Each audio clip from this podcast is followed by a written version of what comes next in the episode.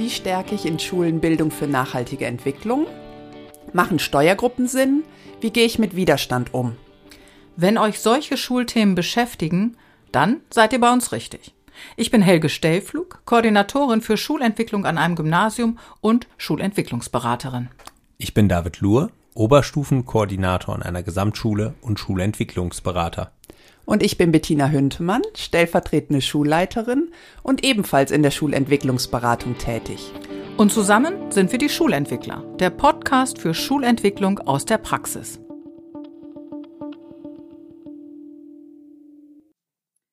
Dagegen Widerstand als konstante Herausforderung. Das ist unser Thema heute.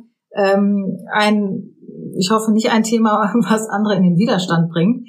Ähm, aber es ist auf jeden Fall ähm, tatsächlich eine konstante Alarm dazu, Geschichten zu erzählen. Ähm, alle müssen damit irgendwie umgehen und äh, dem gehen wir heute mal ein bisschen auf die Schliche. Lasst uns mal wie immer erstmal so ein bisschen um, um also aufgreifen oder umranden. Lasst uns erstmal ähm, gucken, was unter diesem Begriff Widerstand überhaupt zu verstehen ist. Also es gibt ja Widerstand, es gibt aber auch den Dissens, es gibt die Verweigerung. Manchmal weiß man nicht genau, was ähm, da gegenübertritt. Ähm, ja, lasst uns mal diese Begriffe erstmal genauer betrachten. David, fang mal an. Oh, ich darf, okay. Mhm. Ähm, also ich würde sagen, ähm, die alle drei Phänomene begegnen mir vielleicht im Alltag, wenn ich sie in einem Veränderungsprozess, in einem Schulentwicklungsprozess erlebe, wahrscheinlich auf den ersten Blick sehr ähnlich. Ich glaube, die mit der Haltung, die sich dahinter verbirgt, ist da schon ein Unterschied. Also ein Dissens ist ja erstmal einfach eine inhaltlich andere Position. Und ich sage mal, um gute Schulentwicklung zu machen, finde ich Dissens fundamental wichtig, weil ähm, gerade in dem gemeinsamen Aushandeln von guten Lösungen steckt ja gerade wirklich äh, eine gute Schulentwicklung, ähm, dass die Menschen gemeinsame Lösungen finden und gemeinsame Wege. Äh, in einer Verweigerung äh, steckt, finde ich, nichts Konstruktives mehr drin, sondern sich einfach einem Verschließen von wieder, äh, Verschließen von Veränderungen und das ist etwas, dem ich sehr wenig bis gar nichts Positives abgewinnen kann. Und ein Widerstand, würde ich jetzt sagen, ist erstmal vielleicht auch auf einer höheren Ebene der Begriff für das Phänomen, dass jemand in einem Veränderungsprozess erstmal sagt, nee, jetzt gerade nicht mit mir. Und das kann unterschiedliche Motive haben. Und deswegen würde ich sagen, Widerstand ist per se weder positiv noch negativ, er ist einfach da. Der ist normal in Veränderungsprozessen. Mhm. Ja, das sehe ich auch so. Und ich glaube, dass ein Widerstand, der kann ganz positive Aspekte haben. Also, dass vielleicht einfach auch mal unterschiedliche Bedürfnisse ausgesprochen werden, dass man gemeinsam so nach einer besten Lösung sucht. Ja, dass man Argumente austauscht, wenn es um Veränderung geht. Aber es kann halt auch blockieren. Und ich würde sagen, es blockiert dann, wenn, wenn es nur noch darum geht, zu gewinnen also wenn gar keine gemeinsame Lösung mehr angestrebt wird, dann würde ich sagen, blockiert Widerstand. Oder wenn sich auch so Koalitionen bilden, dass man aus Prinzip gegen etwas ist, dann ist es auch nicht hilfreich und nicht konstruktiv. Ich glaube, das ist tatsächlich etwas, ähm, was man sehr oft begegnet, dass man das Gefühl hat, es sind immer die gleichen im Widerstand. Und es gehört auch dazu, wenn neue Ideen entwickelt werden wollen oder eine neue, neuer Impuls äh, in den Raum gestellt wird, dass äh, von bestimmten Seiten erstmal Widerstand kommt. Und in dem Fall ist es tatsächlich, glaube ich, gar nicht immer so klar zu differenzieren. Ist da wirklich noch jemand im System und wirklich nur im gesunden Widerstand? So, ne, sinnvoll, setzt Energien frei. Oder ist es so, gehört es, wie du auch gesagt hast, so ein bisschen zum Prinzip? Aber da würde ich jetzt grundsätzlich erstmal davon ausgehen, dass jeder für sich und sein System was Gutes will und erstmal gehe ich, hab, gehe ich mit der Haltung daran, dass Widerstand einfach was damit zu tun hat. Ich muss mich erstmal an das Thema gewöhnen. Ich habe vielleicht noch gar nicht so viele Informationen. Ich bin erstmal vorsichtig aber auch ich habe so eine gesunde Skepsis und ich möchte für meine Schüler, für, für meine Schülerinnen und Schüler, für meine Schule erstmal was Gutes, so dieses diesen blockierenden Widerstand so aus Prinzip, den erlebe ich nicht oft. Mhm. Eigentlich gar nicht. Du hast ja jetzt viele Gründe genannt. Also ich will erstmal was Gutes, ich muss mich vielleicht genauer damit beschäftigen. Was sind noch andere Gründe für Widerstand? Also, ich, also ein ganz normaler Grund für Widerstand ist, glaube ich, dass erstmal in jedem Veränderungsprozess ein Großteil der Menschen erstmal per se skeptisch gegenüber dem Veränderungsprozess ist, ob das jetzt im privaten oder im beruflichen ist und entsprechend auch in der Schule. Und deswegen ist das erstmal ganz normal. Ähm, die, man könnte ja auch sagen, ist ein bisschen das Immunsystem, ne? Weil ich sag mal, äh, alle Schulen funktionieren ja irgendwie. Ähm, ne? Das heißt, die, sie leisten ja einen guten Teil ihrer, ihres Auftrags ab. Und jede Veränderung ist ja erstmal eine Herausforderung für den Alltag. Deswegen ist ja Widerstand auch so ein bisschen als Immunsystem vielleicht zu sehen. Erstmal zu prüfen, was kommt denn da von außen auf mich zu und das auch rauszufiltern, was vielleicht gar nicht sinnvoll ist, weil wir alle kennen genug Impulse, die von außen auf Schulen kommen, von verschiedenen Akteuren, die halt nicht immer sinnvoll sind. Ähm, die Kunst liegt da drin, wie Schulen es schaffen, äh, sagen wir mal, diesem Immunsystem an den Stellen, wo es ein guter Impuls zur Weiterentwicklung ist, eine Lücke aufzutun und dann die Veränderung reinzulassen, obwohl sie vielleicht erstmal den Widerstand gegen sich triggert. Und an der Stelle wird es manchmal schwierig. Ich finde das spannend, Betty, wenn du sagst, so richtig Verweigerung erlebst du eigentlich nie. Ich erlebe die schon in Schulen. Die Frage ist ja tatsächlich, was steckt wirklich hinter dem, was ich als Verweigerung erlebe? Ist das vielleicht gar keine Verweigerung, sondern das ist mein, meine Interpretation vom Widerstand, weil ich vielleicht ein Veränderungsprojekt toll finde, aus meinen Gründen und andere finden das aus guten Gründen doof. Und die sagen, nee, mein, das ist doch legitimer Widerstand, was ich habe. Und ich würde sagen, nee, ist blöde Verweigerung. Das ist ja auch, glaube ich, vielleicht dann immer so die Perspektive, der Widerstand des einen äh, ist die Verweigerung des anderen. Ich wollte gerade sagen, ja. letztendlich kann man auch sagen, du bist dann auch im Widerstand. Ja, ja. In diesem Fall. Genau. Ich glaube auch, dass dieser Perspektivwechsel, also wer ist denn jetzt eigentlich im Widerstand? Wie sehr empfinde ich, dass mein Gegenüber im Widerstand ist oder wie wenig möchte ich mich auch den Argumenten, diesen skeptischen Argumenten vielleicht öffnen? Wie weit bin ich da im Widerstand? Was für eine Streitkultur haben wir? Was für eine Diskussionskultur haben wir? Da spielt ja schon ganz schön viel eigentlich mit rein. Ja, und vielleicht kann man da dann auch doch eine ganz gute intersubjektiv nachvollziehbare Trennlinie ziehen zwischen Widerstand und Verweigerung. Also, dass aus dem Widerstand, der nicht bereit ist, sich auf den Abgleich von Positionen einzulassen, ähm, dass der zur Verweigerung wird. Also das würde ich schon immer auch erwarten, dass jeder bereit ist, seine Position zur Disposition ja. zu stellen und zu begründen, warum das denn jetzt tatsächlich eine Verbesserung sein soll. Weil jede Veränderung, die in Schule reinkommt, sollte ja irgendwie eine bessere pädagogische Praxis ermöglichen. Und, wenn eine Veränderung das nicht begründen kann, warum sie das tut, dann würde ich sagen, ist Widerstand ja wirklich gut. Das ist dann wieder, muss man sagen, gesundes Immunsystem. Genau, aber dann setzt es eben auch voraus, dass man sich diesem Widerstand stellt, dass man dem Widerstand Raum gibt, damit überhaupt dieser Diskurs stattfinden kann.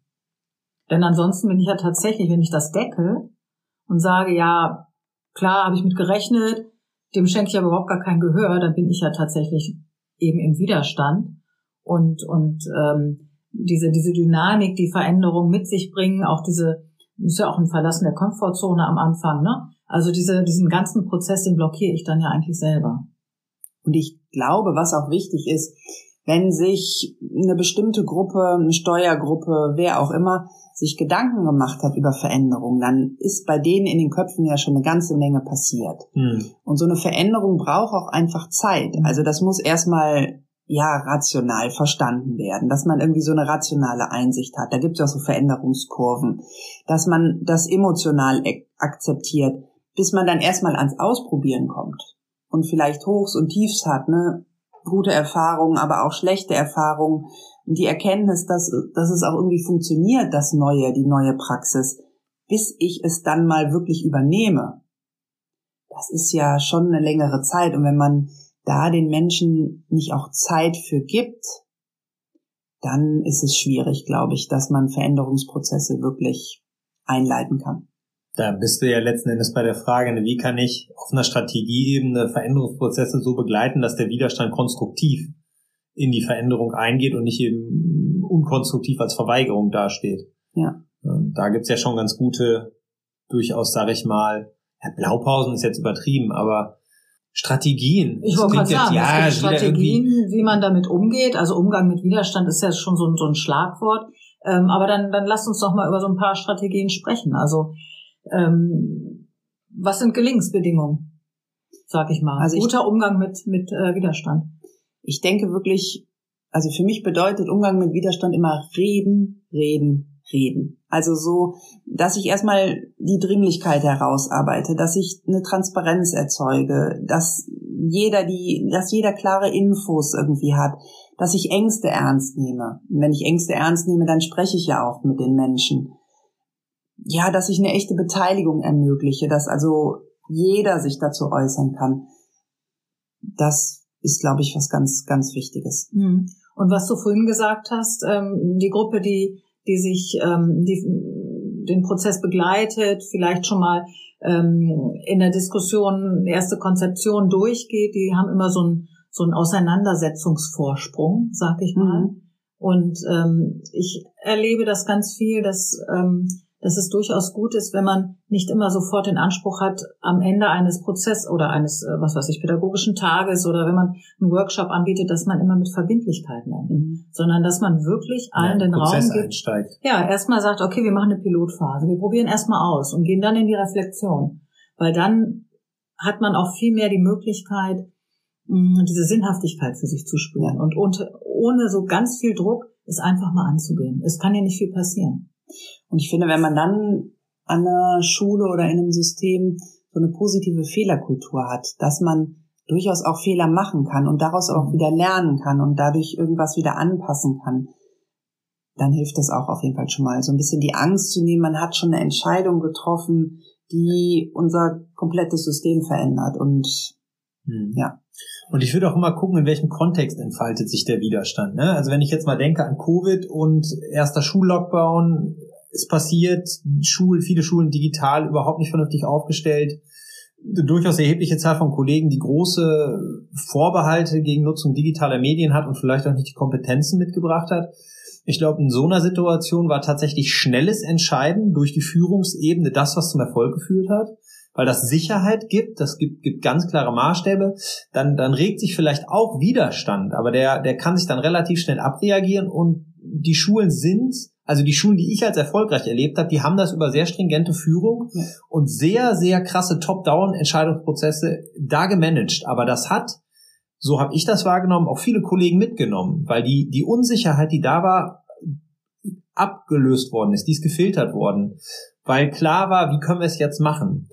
In einer anderen Phase, die jetzt nicht so krisenhaft ist, dann brauche ich andere Strategien, um mit Widerstand umzugehen. Ähm, dann brauche ich mehr Partizipation. Ne? Und dann kann man ja tatsächlich gucken, hm, wenn man jetzt wirklich sich Theorien von Organisationsentwicklung anguckt, ähm, ist das eher jetzt, brauche ich strategische Planung, wo ich ein Ziel habe, äh, dass ich erstmal kläre und allen das Ziel kläre und dann machen wir irgendwie schön Projektmanagement, Maßnahmenplan. Oder muss ich eher, wie du das gesagt hast, Helge, in so ein agiles Trial-and-Error-Verfahren gehen und vielleicht erstmal kleine Prototypen bauen, ausprobieren, Meinungen einholen, Prototypen umbauen? Und das kann bei dem einen Projekt so und bei dem anderen Projekt so sein. Also ich glaube, da, das ist auch immer kontextabhängig, mit welcher Strategie ich jetzt einen guten Umgang mit, den, mit dem Widerstand finde. Und ich glaube so, also ist irgendwie inzwischen eine olle Kamelle in der Organisationsentwicklung, aber ich finde immer noch Kottas Leading Change äh, mit, mit den acht Schritten für erfolgreichen Wandel finde ich ein super Rezept. Also auch ne, hier in ähm, das Pinguin-Prinzip schön mit der Pinguin-Metapher beschrieben. Pinguin-Kolonie, die auf dem Eisberg sitzt, der schmilzt und ein Pinguin erkennt und sagt, unser Eisberg schmilzt, wir müssen hier runter und der ganze Rest merkt nicht, dass der Eisberg schmilzt und will nicht runter, weil äh, wieso ist doch schön hier auf unserem Eisberg und die sind im Widerstand. Und diese Metapher, die der Kotter dann da darum spinnt, mit, mit wie kriegt die Pinguinkolonie das hin, dass die am Ende auf dem neuen Eisberg ist, der eben nicht schmilzt, das finde ich schon sehr gut, weil ich entdecke da viele Sachen so wieder, die mir auch im Alltag in der Schule begegnen. Ne? Also ich brauche ich brauche eine überzeugende Vision. Wie sieht der Eisberg aus, wo ich hin will? Ich brauche eine ganz klare Kommunikation des Problems. Warum müssen wir was ändern? Ja, unser Eisberg schmilzt, das braucht man nicht groß diskutieren. Das ist in Schule manchmal ein bisschen schwieriger zu verstehen, warum man was ändern muss. Ne? Wenn wir irgendwie über ähm, 21st Century Learner reden, dann ist das vielleicht nicht jedem Kollegen direkt klar, warum sich an Lernkultur was ändern muss. Ne? Und dann stelle ein gutes Change-Team zusammen. Du brauchst irgendeinen, der wirklich eine klare, super Strategie plant und sauber arbeitet Du brauchst einen, der so ein bisschen buddymäßig die Leute mit reinholt, mit denen sie auch mal lachen können. Ähm, und dass das halt eben so, so ein Veränderungsteam auch damit ganz viel steht und fällt. Also ich glaube, ne, ist inzwischen wirklich ein olles Ding, aber ich glaube, Kotter hat da echt eine Menge noch zu sagen. wie man das erfolgreich machen kann. Der Visionär ist im Grunde so am anderen Ende. Ne? Mhm. Also der Widerstand äh, auf der einen Seite, der Visionär ganz auf der anderen Seite, die Visionärin. Ähm, und beide sind wichtig. Und was du jetzt gerade so angesprochen hast, ähm, führt uns eigentlich auch so zur Rolle von Schulleitung, ähm, die da natürlich mm, ja nicht nur da ist eine ganz wichtige Rolle, aber ich glaube, dass sie auch ähm, da so eine Art mh, so eine so eine Marschroute vorgibt, wie man generell an der Schule mit diesen Extremen auch umgeht. Weil natürlich können die Visionäre auch nicht immer nur einfach losgelassen werden. Und da ist ja der, der Widerständler, die Widerständerin ein gutes Regulativ. Aber für die Schulleitung ist das schon eine große Aufgabe. Jetzt gucke ich dich an, Betty. Ja, vielleicht braucht man dann auch so ein, so ein bisschen so eine Gelassenheit und sich mal überlegen, wie viel brauche ich denn eigentlich oder wie groß muss denn eigentlich die Gruppe sein, die wirklich richtig begeistert ist? Ich denke, da reicht durchaus, ich sag mal 10 oder 20 Prozent des Kollegiums. Und Dann braucht man aber natürlich auch nochmal 40, 50 Prozent, die sich darauf einlassen können. Ja. Also wenn man, ich sag mal, mit 60 Prozent eines Kollegiums im Rücken einen Veränderungsprozess angeht, dann ist man schon wirklich gut dabei. Und diese Gelassenheit braucht es, glaube ich, manchmal, dass man nie alle von Anfang an mit dabei hat und von Anfang an überzeugt hat. Hm. Ja, aber die große Masse, die auf jeden Fall erstmal bereit ist mitzugehen. Mhm. Wir schauen mal, wie fühlt sich das an, was passiert hier. Die ist natürlich auch sehr wichtig. Ja. Hm. Ja, die brauchen einen guten Grund, warum sie mitgehen, ne? Ja. Und das kann einerseits sein, warum, warum müssen wir etwas ändern und die brauchen eine klare Klarheit, wo soll es hingehen? Warum ist der Zustand, zu dem wir hinwollen, besser? Weil ich meine, ich muss für jede Veränderung Energie aufwenden. Und äh, das ist ja auch evolutionär nur sinnvoll, dass ich äh, einen Grund brauche, warum ich Energie verschwenden soll. Ähm, und da muss ich erstmal wissen, warum wird meine Praxis besser.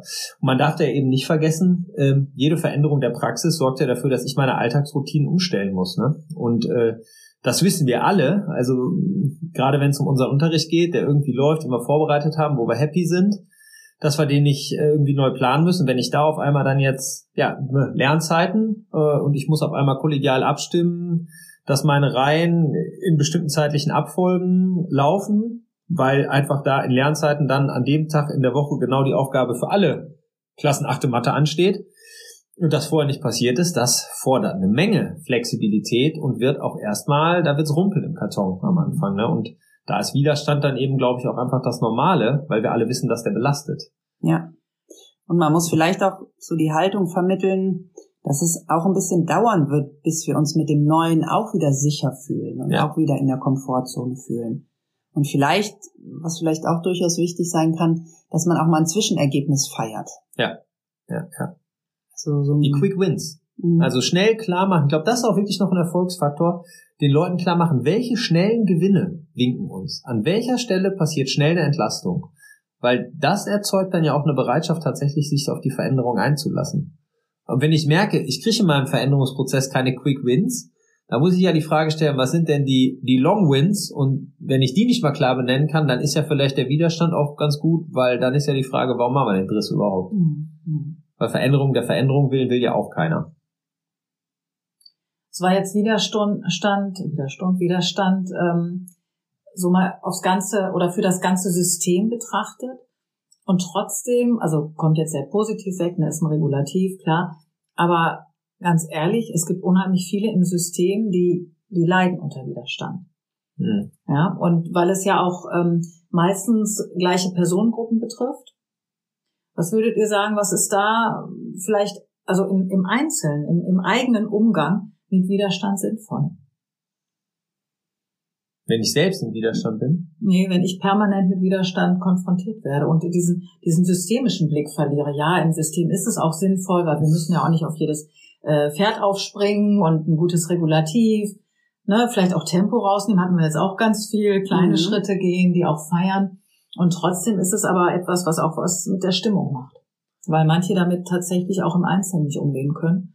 Ja, du brauchst auf jeden Fall eine gute Steuerungsebene. Ne? Also gute Steuerung ist die Antwort auf Widerstand. Ähm, Wenn du keine gute Steuerung hast, wird es schwierig mit Widerstand.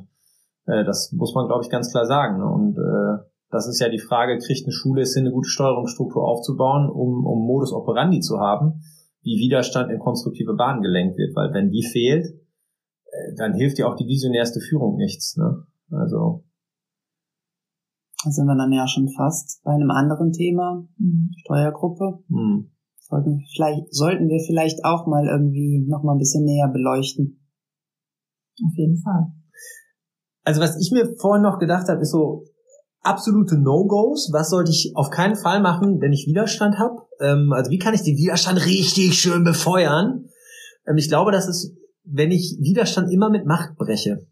Das Mhm. ist verlockend. Also gerade aus einer Leitungsperspektive, ne, Klassiker, Lehrerkonferenz, irgendein Konzept wird vorgestellt und dann geht das große Gerede los und eine Diskussion und eine Hand nach der anderen geht nach oben und die Leute lassen sich vielleicht schon nicht mehr ausreden.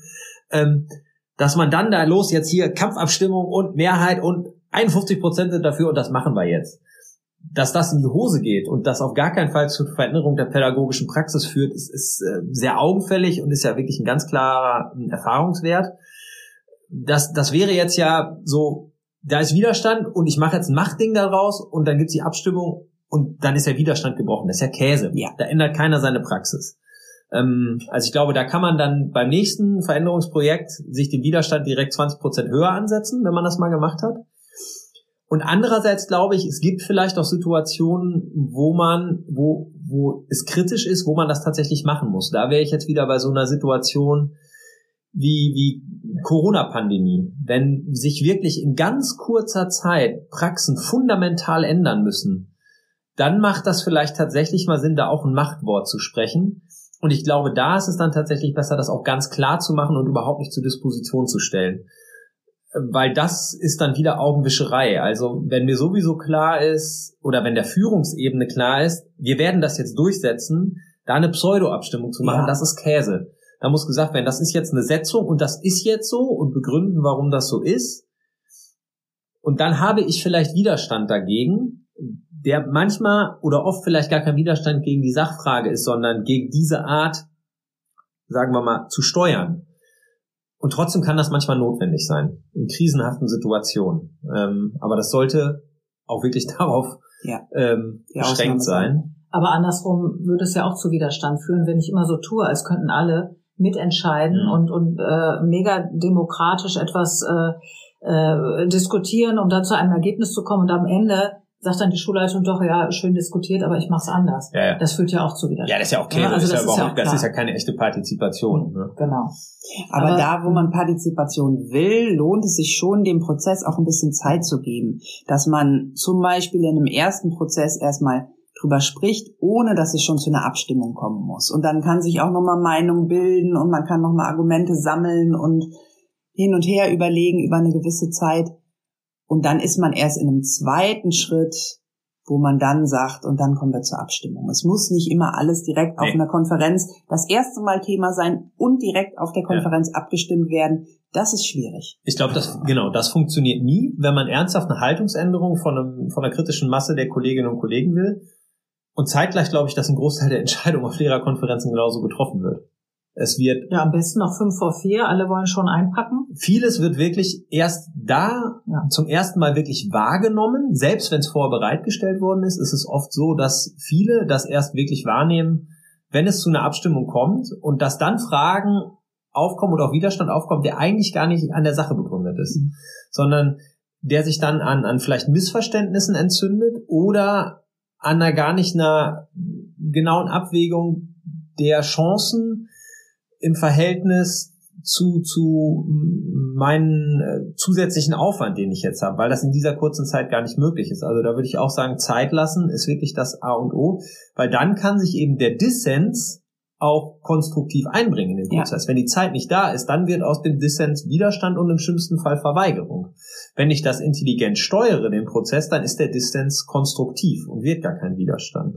Ganz genau. Aber das zeigt ja auch dieses Beispiel, ähm, dass man eben genau hingucken muss, wogegen richtet sich der Widerstand. Hm. Vielleicht hat es mit der Sache an sich überhaupt gar nichts zu tun, sondern es sind die Kommunikationsstrukturen oder die Entscheidungsstrukturen, was auch immer. Ja, Ne? oder auch Und- das nicht gesehen werden von Richtig, Einzelnen. ganz also ich genau. glaube, viele, die sehr laut sind. Das fällt mir in vielen Schulen auf, wo ich als Berater bin, wenn darüber berichtet wird, wer im Widerstand ist, dass oft die sehr lauten sind einzelne Personen, wo dann das der Widerstand oft auch irgendwas damit zu tun hat, dass sie sich nicht gesehen fühlen oder dass es in den Personen irgendwas gibt, was das auslöst. Ähm, und da sind wir natürlich bei der Frage dann äh, ganz klare Führungsverantwortung, dann gute Personalpolitik äh, und Personalentwicklung betreiben zu können. Ne? Aber das ist ja der Punkt, da wollte ich vorhin auch äh, schon mal drauf hinaus. Es gibt ja unterschiedliche Gründe für Widerstand. Ja. Das eine ist, ich muss nicht immer alles, äh, ohne es hinter, zu hinterfragen, annehmen.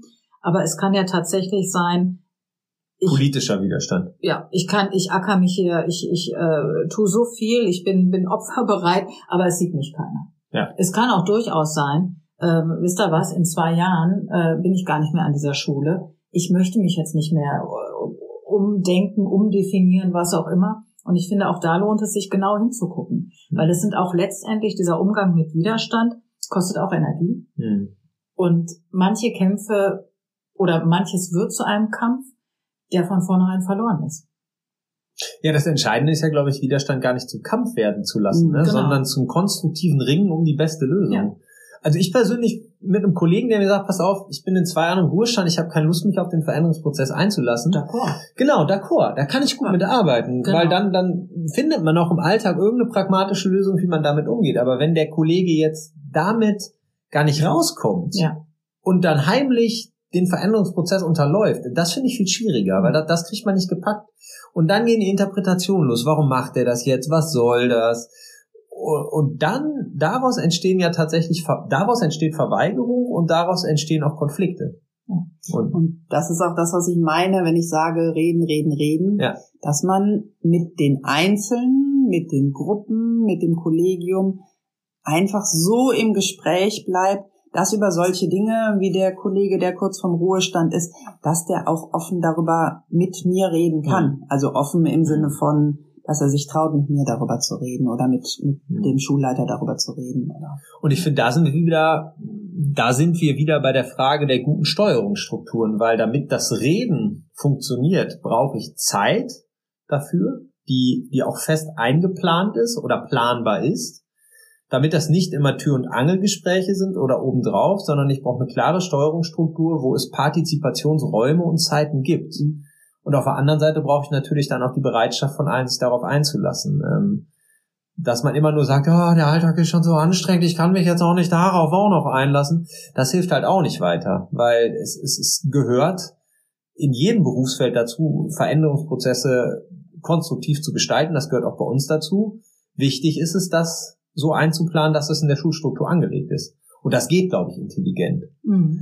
Ich, ich habe mir noch so ein Gedanken, ein zentraler Katalysator dafür, dass der Widerstand in dem chemischen Prozess tatsächlich sich in eine gute neue Lösung transformiert, ist, glaube ich, Vertrauen. Mhm.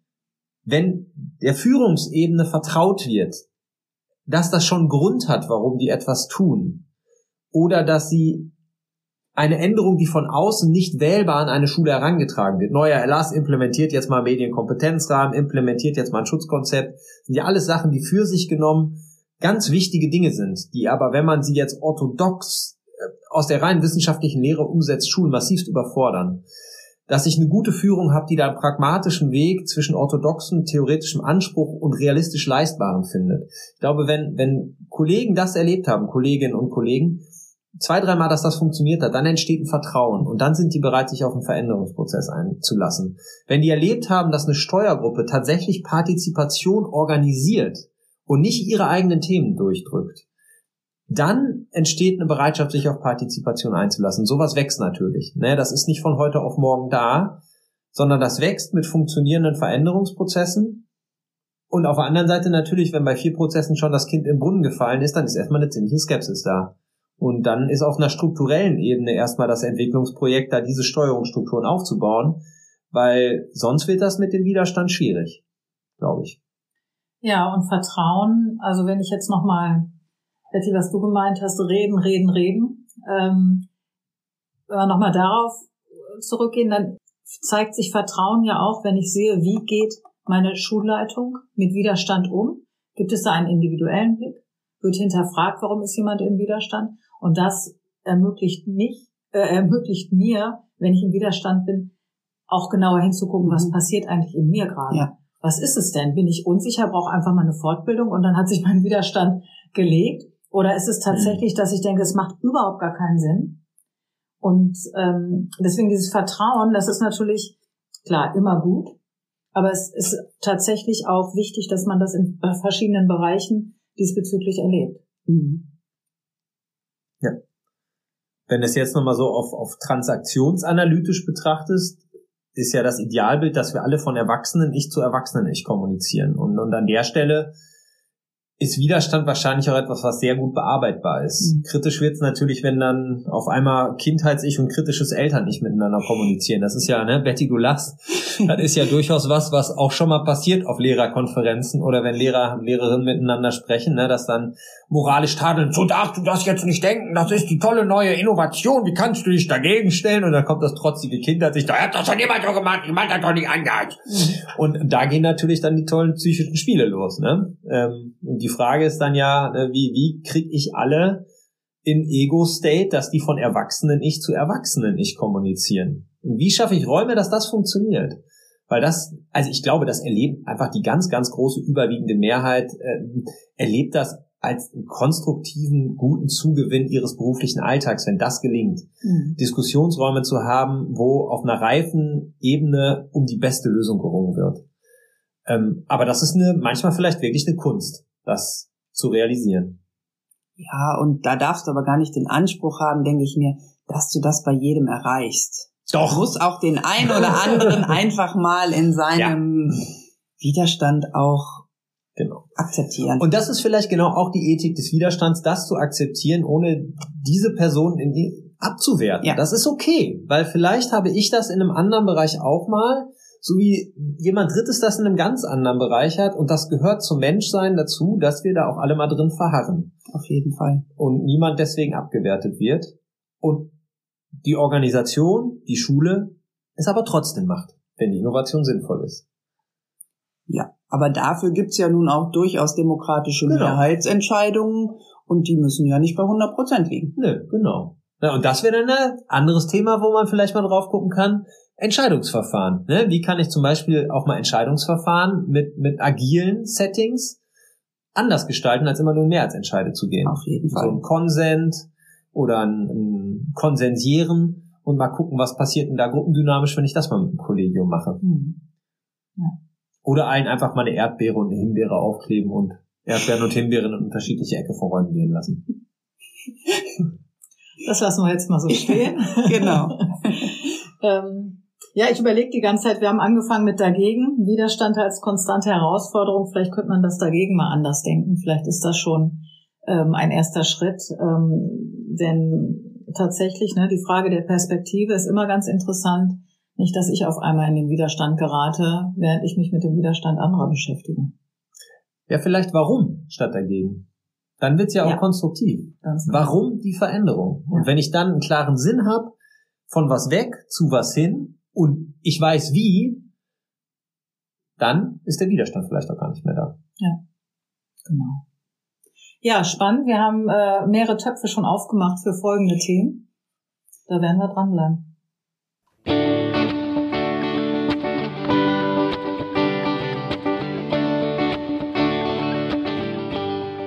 Das waren die Schulentwickler, der Podcast für Schulentwicklung aus der Praxis. Mit Betty, David und Helge.